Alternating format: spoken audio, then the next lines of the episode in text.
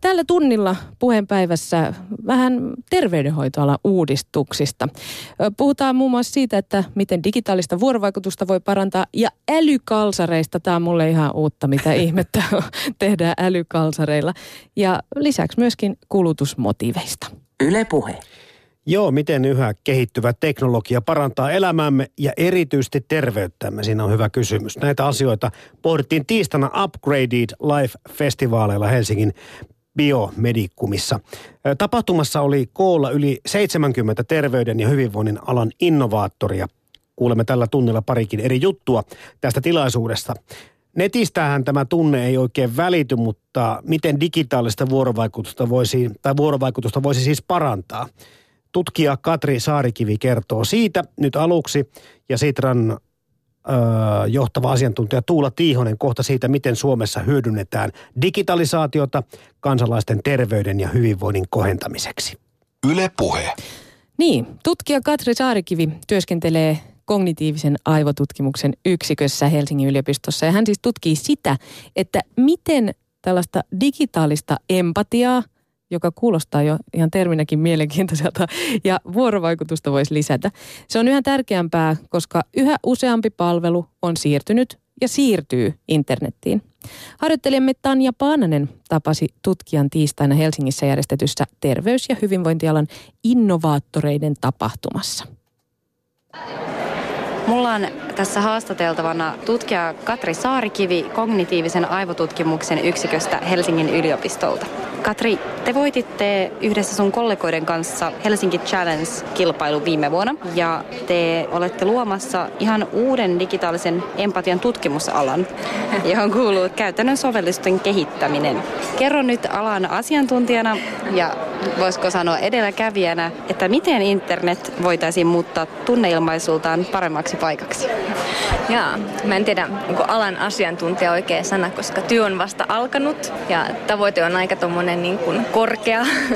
Mutta no se ongelma, joka on tunnistettu, on se, että tunnetieto välittyy kauhean huonosti netissä. Ja sen takia väärinymmärryksiä sattuu helposti ja nettikiusaaminen on ehkä helpompaa kuin esimerkiksi kasvotusten. Niinpä me ajateltiin kollegoiden kanssa, että jos meillä olisi uusia tapoja välittää tunneinformaatiota netissä, niin sitten monenlaiset ongelmat ratkeaisi ja ihmisten vuorovaikutus paranisi. Mutta mitä nämä keinot sitten on, niin siihen ei valitettavasti vielä ole vastausta. että kyseessä on aika iso kysymys ja siihen vaaditaan monenlaisia ratkaisuja, monenlaisia uusia sovelluksia esimerkiksi. Se, mihin meidän tiimi keskittyy, on just sensoriteknologia ja sen tuomat mahdollisuudet tunteisiin liittyvän tiedon keräämiseksi ja sen välittämiseksi sitten jollain järkevällä tavalla osana vuorovaikutusta. Et esimerkiksi voidaan mitata sykettä, sykevälivaihtelua tai voidaan mitata vaikka ihon sähkön johtavuutta ja nämä kaikki kertoo jotain ihmisen tunnetilasta. Tai voidaan vaikka hyödyntää semmoisia koneen näköön perustuvia algoritmeja, jotka tunnistaa videokuvasta kasvun ilmeistä tunteita ja sitten jotenkin tätä tietoa kerätä ja lisätä siihen vuorovaikutukseen. Jotain jää sitten kuitenkin aina huomiotta. Mitä on ne tunteet, mitä ei voida tekoälylle siirtää? Aika paljon tietoa mä veikkaan, että voidaan kerätä ihmisestä ja paljon siitä tiedosta voidaan digitalisoida. Mutta jos mietitään, että yksi lähtötilanne on tämä kasvokkain tapahtuva vuorovaikutus, se mitä kaikkea tässä tapahtuu niin ja mitä kaikkea tietoa tässä välittyy, niin en tiedä, voi olla, että aika lähelle päästään esimerkiksi virtuaalitodellisuudessa, jos tulee se kolmiulotteisuuden illuusio. Mitä muuta tietoa tässä voisi siirtyä? Vaikka hajuja. voi olla, että niitä ei pystytä digitalisoimaan tai jotain, jotain muuta. Jaettu konteksti on tässä tosi vahvana meillä. Sekin voidaan tavallaan toisintaa virtuaalitodellisuudessa, mutta veikkaan, että saattaa olla jotain, mitä ei pystytä siirtämään. Toki siinä on semmonenkin, että se vuorovaikutus, se minkälaista vuorovaikutus netissä yleensä on, niin se on sellaista eh, helppoa, nopeaa tekstipohjaista chattia. Se on tosi hieno tapa, hieno työkalu vuorovaikutukseen. Et meidän ehkä ensimmäinen lähtökohta on se, että ei yritettäkään nyt rakentaa ihan täysin tämmöistä kasvokkain tapahtuvaa vuorovaikutusta vastaavaa ratkaisua, vaan tuodaan edes jotain, jotain lisää jollain helpolla tavalla tuohon, mitä ihmiset tykkää käyttää. Mitkä on teidän haasteet tällä hetkellä kehitystyössä ja tutkimuksessa? No tutkimuksessa on aina paljon haasteita. Eli me enimmäkseen keskitytään nyt tutkimukseen, että me saataisiin semmoisia tutkimusperustaisia ratkaisuja jossain vaiheessa ehkä luotua. Ja meidän ajatuksena on se, että me ei välttämättä itse tehdä niitä kaikkia pikkuaplikaatioita vaikka, jotka lisää tunnetietoa nettiin, vaan me rakennetaan sitä tietoa, niitä keinoja hyödyntää sitä tunnetietoa ja kerätä sitä, jota muut voisit käyttää rakentaakseen niitä applikaatioita. Tutkimustyön haasteisiin liittyy eh, ihan niin kuin kysymysten asettamisen vaikeus, että mikä on se tarkalleen ottaen se kysymys, mitä halutaan tutkia, mit, miten valitaan oikeat menetelmät, miten rakennetaan parhaiten toimivat koeasetelmat ja tietenkin sitten siinä on jatkuvasti sellainen kauhu, että toimiiko kaikki ja että, että saadaan me niitä vastauksia niihin kysymyksiin, joita etsitään. Haasteita riittää, mutta sen takia tälle alalle onkin ryhtynyt, että tässä saa oppia jatkuvasti lisää. Minkälaista palautetta on tullut eri tahoilta? Tämä ideasta kyllä aika hyvin tykätään mun mielestä. Että musta tuntuu, että moni tunnistaa ne ongelmat, jotka johtuu siitä tunnetiedon välittymisen heikkoudesta. Että niitä väärinymmärryksiä sattuu helposti ja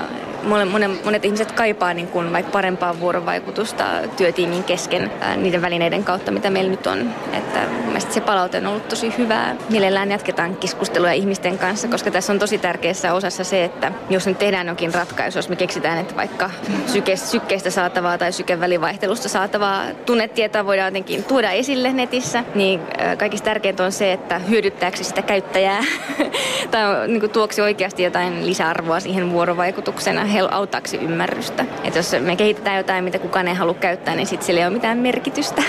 Pitäisikö internetin käyttöä sun mielestä joskus vähentää?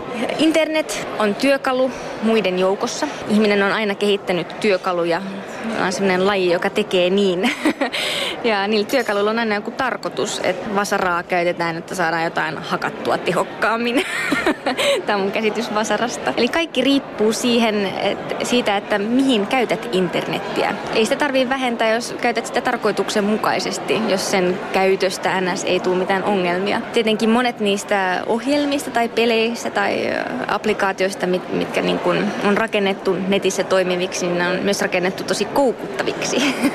ja ehkä niihin, jos, jos tuntuu siltä, että itse kontrollin kanssa on vaikeuksia, niin silloin niiden käyttöä kannattaa tarkastella ja ehkä suhtautua niihin vähän niin kuin muihinkin nautintoaineisiin. Miettiä, että onko tämä aika jostain pois, pitäisikö mun oikeasti olla tekemässä jotain muuta, onko mulla vaikeuksia irrottautua nyt tästä pelistä vaikka jota pelaan. Ei ole mitään semmoista yksiselitteistä vastausta, että neljä tuntia päiv- net, niin kuin nettiä päivässä tai mitään tällaista. Että kyse on siitä, että mihin käytät työkalua. Miten esimerkiksi pieni lapsi voisi tulla hyötymään internetistä paremmin? Lapsilla on niin paljon tämmöisiä kehitystehtäviä ja jos miettii, että vuorovaikutustaitojen merkitys vaan korostuu entisestään tulevaisuudessa. Yksi sellainen juttu, joka monta tutkijaakin ehkä huolestuttaa on se, että kehittyykö nämä vuorovaikutustaidot tämmöisessä tavallaan, ei nyt tunne köyhässä, mutta tunne tiedoiltaan köyhässä ympäristössä. Ja tietenkin, että jos lapset käyttää tosi paljon nettiä tai pelaa ihan sikana, ja, niin voi olla, että se aika on pois vuorovaikutuksesta vaikka vanhempien kanssa tai toisten lasten kanssa, mikä myöskin saattaa haitata niiden vuorovaikutustaitojen kehittymistä. Eli siinä mielessä mä toivoisin, että, että lasten vaikka pelisisältöjen tai muidenkin applikaatioiden rakentamisessa voitaisiin ottaa huomioon tämä kehitystarve. Että mietittäisiin ehkä enemmän sitä, että minkälaisia taitoja tästä voitaisiin oppia ja mihin suuntaan tämä muovaa ajattelua. Puhut myös siitä, miten työssä pitäisi ottaa huomioon vuorovaikutustaito paremmin ja ehkä jopa siirtää jotain rutiineja sitten automaatioiksi. Mitä on ne rutiinit, mitä ei tulla koskaan siirtämään? Tämä on vähän vaikea, vaikea kysymys, vaikea ennustaa. Jos miettii semmoista yleistä trendiä, mitä nyt on meneillään, niin jos kaikki, mitä voidaan automatisoida, automatisoidaan, niin se tarkoittaa sitä, että tämmöiset rutiinityöt, toistavat tehtävät, niihin pystyy kyllä jokin tekoäly tai muu automaation tapa. Eli ne ei välttämättä ei olisikaan sit ihmisten heiniä. Ja aina kun tästä puhuu, niin moni, moni tykkää huomauttaa, mutta kun ne rutiinityöt on niin ihania, on niin ihanaa töissä vaan laittaa aivot narikkaan hetkeksi ja naputella jotain toistavaa tehtävää. Tietenkin sitten mä aina muistutan, että meillä on myös tämmöinen asia kuin vapaa-aika. että voi vaikka, voisi ehkä mieluummin käyttää töissä aikansa sen, siihen, missä ihminen on hyvä. Käyttää töissä aikansa siten, että hyödyntää niitä parhaimpia kognitiivisia taitojaan. Sitten jos tykkää rentoutua suorittamaan rutiineja, niin tekee sitä sitten vapaa-ajalla. Et ehkä, ehkä saammekin enemmän vapaa-aikaa, jos, jos kaikki mitä voidaan automatisoida, automatisoidaan. Mitä taitoja vuorovaikutteinen työ vaatii? Niin, jos ajatellaan se, että mitä ihmiselle jää, kun robotit tulevat ja vievät meidän työmme, niin mun lisäksi aika moni muu on päätynyt siihen, että se on varmaan just tämä ihmisten välinen vuorovaikutus. Eli se vaatii semmoisia taitoja, jotka on tosi hankalaa, hankalia tekoälylle, koska ihmiset ymmärtää toisia ihmisiä käyttämällä hyväkseen omaa subjektiivista kokemusmaailmaansa. Eli ymmärrän sinun tunteita, koska ne tarttuu muhun ja koen sinun tunteet ominasi. Ja ymmärrän sun ajatuksia, koska mallinnan niitä omissa aivoissani. Jos yksi sana pitäisi valita, niin tämmöinen tulevaisuuden ihmisten työ vaatii hyvää empatiaa. Ja puhun tässä empatiasta kognitiivisena taitona muiden taitojen joukossa. Eli empatia liittyy kyky just ymmärtää toisten ajatuksia, ymmärtää toisten tunteita ja sitten toimia tämän ymmärryksen perusteella ja altruistisesti tai tois, toisia auttavalla tavalla. Eli tämmöiset taidot empatia, koska se on taito muiden joukossa, niin siitä ei suoraan seuraa se, että se on aina hyvä asia. Ei tietenkään, mutta tota, empatia voi käyttää hyvin tai huonosti. Jos työ on yhä vuorovaikutteisempaa, niin se vaatii niitä taitoja, joita tarvitaan toisen ihmisen ymmärtämiseen ja hyvään vuorovaikutukseen. Minkälainen olisi hyvä tunnejohtaja? Hyvä tunnejohtaja kuulostaa musta jostain syystä vähän pelottavalta. suuri tunnejohtaja. Jos työorganisaatioissa ymmärrettäisiin vihdoinkin se, että tunteita ei voi ikään kuin sammuttaa pois päältä, vaan että ne nivoutuu kaikenlaiseen ajatteluun ja tunteiden välittämät signaalit on oikeastaan aika tärkeitä. Eli tunteet kertoo meille, että nyt tähän pitää kiinnittää huomiota tai että nyt just tämä asia on merkityksellinen. Niin ehkä hyvä johtaja, joka ymmärtää tämän asian, antaisi tilaa myös tunteille, ymmärtäisi, että niistä voi puhua, ymmärtäisi, että niitä ei voi sulkea pois päältä, kiinnittäisi huomiota siihen, miten ihmiset voi työpaikalla, minkälainen se kokemus on siitä työnteosta, minkälaisia merkityksiä ihmiset saa siitä työnteosta. Ennen kaikkea hyvä tunnejohtaja kiinnittäisi huomiota siihen vuorovaikutuksen laatuun, jota ihmisten välillä tapahtuu. Jos nyt rutiinit jäisi pois, niin ihmiselle jäisi enemmän aikaa siihen omaan ajatteluun. Mm. Millä tavalla ajattelua voisi rajata työn aikaan vai pitäisikö sitä? Eihän sitä voi rajata työaikaan. Työaika sopii sellaisen työhön, jossa on pakko mitata paikalla oloa. Sellaisia töitä tietenkin on. Silloin voi olla ihan järkevää mitata työaikaa. Mutta jos työ on enimmäkseen ongelmien ratkomista ja ajattelua, vuorovaikutusta toisten ihmisten kanssa, niin vähän vaikea aivoja on sammuttaa käskystä. Ja moni kertookin, että on koko päivän töissä yrittänyt ratkaista jotain viheliäistä ongelmaa. Ja sitten just kun on kävelemässä kotiin töistä, niin just silloin pälkähtää päähän se, se ratkaisu ja se paras idea. Että parhaat ideat tulee lenkillä ja vapaa-ajalla. Työaika ei tavoita näitä hetkiä, kun oikeastaan syntyy ne kaikista arvokkaimmat ajatukset työntekijöillä. Eli siksi työaika on vähän huono juttu aika monelle mihin suuntaan veikkaat, että meidän maa olisi terveysteknologian ja myös tämän digitaalisen empatian saralla menossa? Otetaanko asia vakavasti? No empatiasta puhutaan kyllä tosi paljon. On tullut sellainen olo, että pitikö sitä sanaa enää käyttää, että alkaako se olla vähän kulunut jo. Tuntuu, että käydään paljon keskustelua siitä. Pikkuhiljaa ihmiset alkaa enemmän tarkastella vuorovaikutuksen laatua, mikä on tosi hieno juttu. Ehkä työorganisaatioiden saralla on tosi hienoa, minkälaisia uusia kulttuureja on syntynyt näihin nopeiten kasvaviin teknologia-alan yrityksiin, niin kuin joku reaktori, jossa, jossa niin kuin on purettu semmoisia perinteisiä toiminnan malleja. Päästetään ihmisten parhaimmat ominaisuudet, parhaimmat kognitiiviset kyvyt esille ja hyödynnetään niitä niin kuin niitä oikeasti voi hyödyntää. Johtamiskulttuurissa tapahtuu paljon muutosta selvästi ja edelläkävijöitä siinä on nämä, nämä nuoremmat yritykset kyllä selvästi. Terveysteknologian alalla mun on tosi paljon semmoisia sensoriteknologiaa hyödyntäviä uusia startuppeja, joita seuraa mielenkiinnolla. Just kaikki nämä kannettavat EEG-pannat ja niihin liittyviä sovelluksia paljon kehitellään. Esimerkiksi tämä Heimo on mun mielestä ihana, jos on tämmöinen ihmisten niin kuin vertaistukiyhteisö, jossa ihmiset voi puhua ehkä mielenterveyden ongelmista tai muista elämässään kohtaamistaan ongelmista. Et synnytetään, kun tuntuu siltä, että netti on joskus niin pullollaan pelkkää vihapuhetta ja ihmiset muuttuu kamaliksi ja ei halua ymmärtää toisiaan, niin on hienoa, että tieten tahtojen synnytetään myös tämmöisiä hyvinvointia tukevia yhteisöjä. Uskotko, että Suomen hallituskin aikoo ottaa tosissaan nämä kehitykset? Harras toiveeni olisi, että, että jos jossain vaiheessa meidän poliittista järjestelmää ja sitä tapaa, jolla meidän poliittinen järjestelmämme, järjestelmämme ratkoo ongelmia, tarkasteltaisiin kriittisesti. Että katsottaisiin vähän sitä, että minkälaiseen vuorovaikutukseen tämä rakenne ajaa ihmisiä. Jos niin kun eduskunnassa ihmiset ajautuu jatkuvasti kiistoihin ja niin kun se on pelkkää kilpailua yksilöiden välillä, niin se ei synnytä kollektiivista älykkyyttä. Olisi ihanaa, jos kansanedustajat olisivat paljon empaattisempia toisiaan kohtaan ja pyrkis parantamaan sitä keskinäistä vuorovaikutuksen laatua, koska silloin syntyisi parempia ratkaisuja ongelmiin. Olisi muuten myös kiva, aina saa lukea siitä, että neuvottelut venyivät aamu kahteen. Neuvottelimme läpi yön, etsimme ratkaisua läpi yön. Tiedetään, että myös hyvä uni on tärkeää laadukkaalle ongelmanratkaisulle ja ajattelulle. Jos halutaan tehdä laadukasta työtä, ratkoa hyvin ongelmia, niin pitäisi kiinnittää huomiota siihen, että elää terveesti ja sitten ilman muuta siihen vuorovaikutuksen laatuun sitä ongelmia, ongelmaa ratkaisevien ihmisten välillä. Harras toive, mutta vähän epäilyttää, koska se on kilpailun perustuva järjestelmä.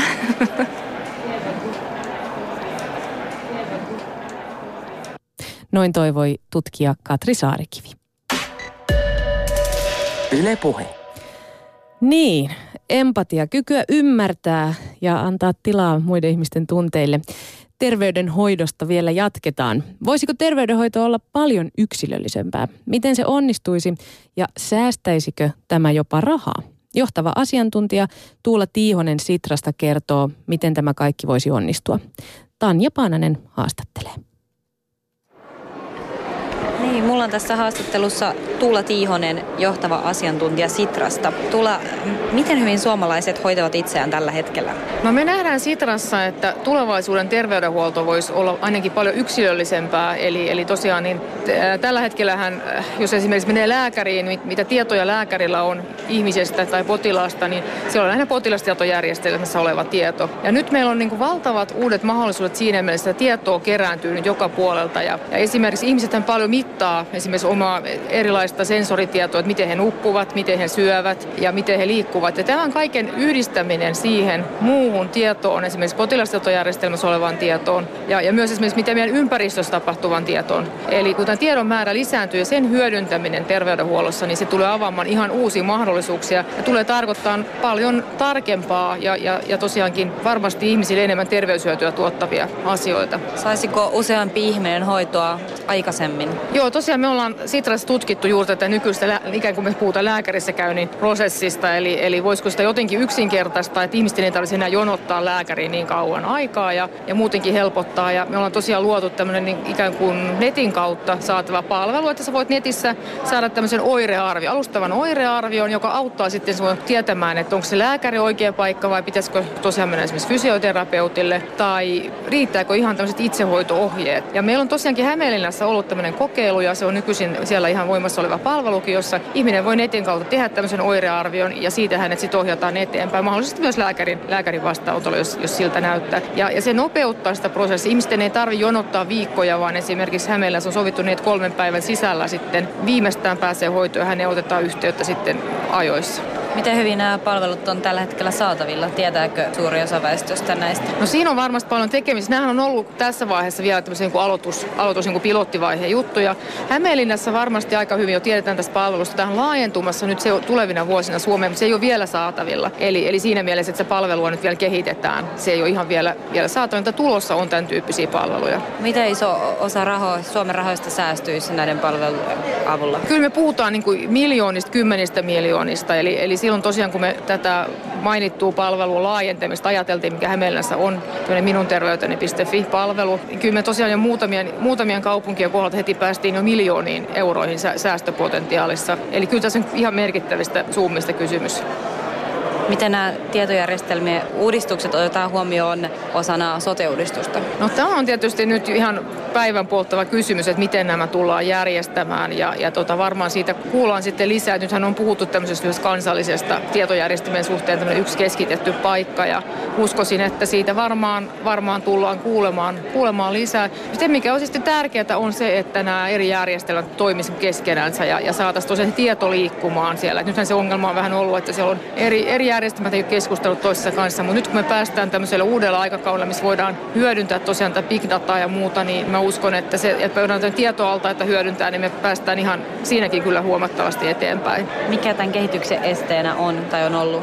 No kyllä se varmaan, se ei ole varmaankaan tekniikka ollut, vaan kyllä se on ollut niin kuin meidän omat tavat tehdä, tehdä näitä asioita. Et mä luulen, että aika pitkälle nyt on ihmiset heränneet siihen, että, että on uusia tapoja ja niin yhteistyöllä saavutetaan enemmän kuin se, että jokainen vaan tekee sitä omaa pientä sarkaansa. Mikä on Suomen vahvuus terveysteknologiassa? No, meillä on kyllä tosi paljon osaamista. Että meillä on ihan täällä ICT-puolella. Itse asiassa tänään oli just yksi keskustelu, jossa puhuttiin, että meidän vahvuus on se, on se että meillä on saatavilla nyt erittäin korkeasti koulutettua niin ICT-työvoimaa tällä hetkellä, joka ei ole itsestään selviä monessa muussa Euroopan maassa. Eli mä itse asiassa uskon, että tämä terveysteknologia on, on tosiaankin kasvuala ja se, että meillä on myös sitä työvoimaa siinä käytettävissä ja sitä osaamista. Ja, ja sitten meillähän on ihan hyvin erikoislaatuista data-aineistoa, mitä missään muualla on rekistereitä ja tietoa. Esimerkiksi meidän geenitieto on hyvin erikoista, arvokasta. Eli, eli meillä on myös sitä dataa ja tietolähteitä ja kaiken tämän osaamisen ja, ja sen materiaalin yhdistäminen, niin kyllä meillä on niin kuin ihan huikean hyvät mahdollisuudet kasvaa tässä terveysteknologia-alueella. Tullaanko Suomi ehkä näkemään terveysteknologian vientimaana? Ja kyllä me periaatteessa mehän ollaan jo sitä, että jos katsotaan niin korkean teknologian vientiä, niin terveysteknologia on siellä jo suurin alue. Eli me ollaan siellä itse asiassa jo. Tämä on itse asiassa asia, mistä hirveästi ei keskustella. Pitäisi nostaa paljon enemmän sitä esille. Et, et se on jo yksi meidän vientialue ja varmaan kasvaa vahvasti. Kuinka iso Suomen terveysteknologiasta on vientiä? Ää, nyt mä en muista ihan niitä prosenttimääriä, mutta kyllä tosiaan niin sieltä korkean teknologian vientimäärästä se on tosiaan jo, jo niin kuin nopeimmin kasvava alue. Ja täälläkin tänään, kun on näiden kollegoiden kanssa jutellut, niin sanoo, että siellä on, tällä alueella ollaan esimerkiksi palkkaamassa aika paljon lisää työvoimaa nyt ja, ja tota, mielenkiintoisia uusia sovelluksia. Et, et kyllä mä ihan selvästi niin kuin kasvualueena tänne näen. Miten Sitra on mukana terveysteknologiassa? No me on tosiaan niin kuin ihan äh, näitä uusia kokeiluhankkeita me on ollut rahoittamassa ja haluttu juuri nähdä sitä, että miten tätä terveydenhuoltoa voitaisiin tehdä uudella tavalla. Ja, ja nimenomaan niin, että näitä terveys, terveysteknologiayrityksiäkin voitaisiin voitais sitten saada mukaan ja, ja, ja tosiaan, että me saataisiin tätä vahvemmin, vahvemmin vielä tätä kasvua. Ja myös ihan opettaa ihmisiä käyttämään sitä teknologiaa ja, ja näkee, että ei se ole niin vaikeaa ja kamala. Se on enemmän kysymys on myös siitä, että miten niitä sovelluksia tehdään, että ne on riittävän helppokäyttöisiä. Et, et tietenkin jos on hankalia, niin kukaan ei halua käyttää. Ja myös koulutettu ja opetettu myös näitä sovelluskehittäjiä just siihen, että ottaa huomioon ne ihmisten tarpeet, mitä, mitä ihmiset sitten haluaa. Näin kertoi johtava asiantuntija Tuula Tiihonen Sitrasta.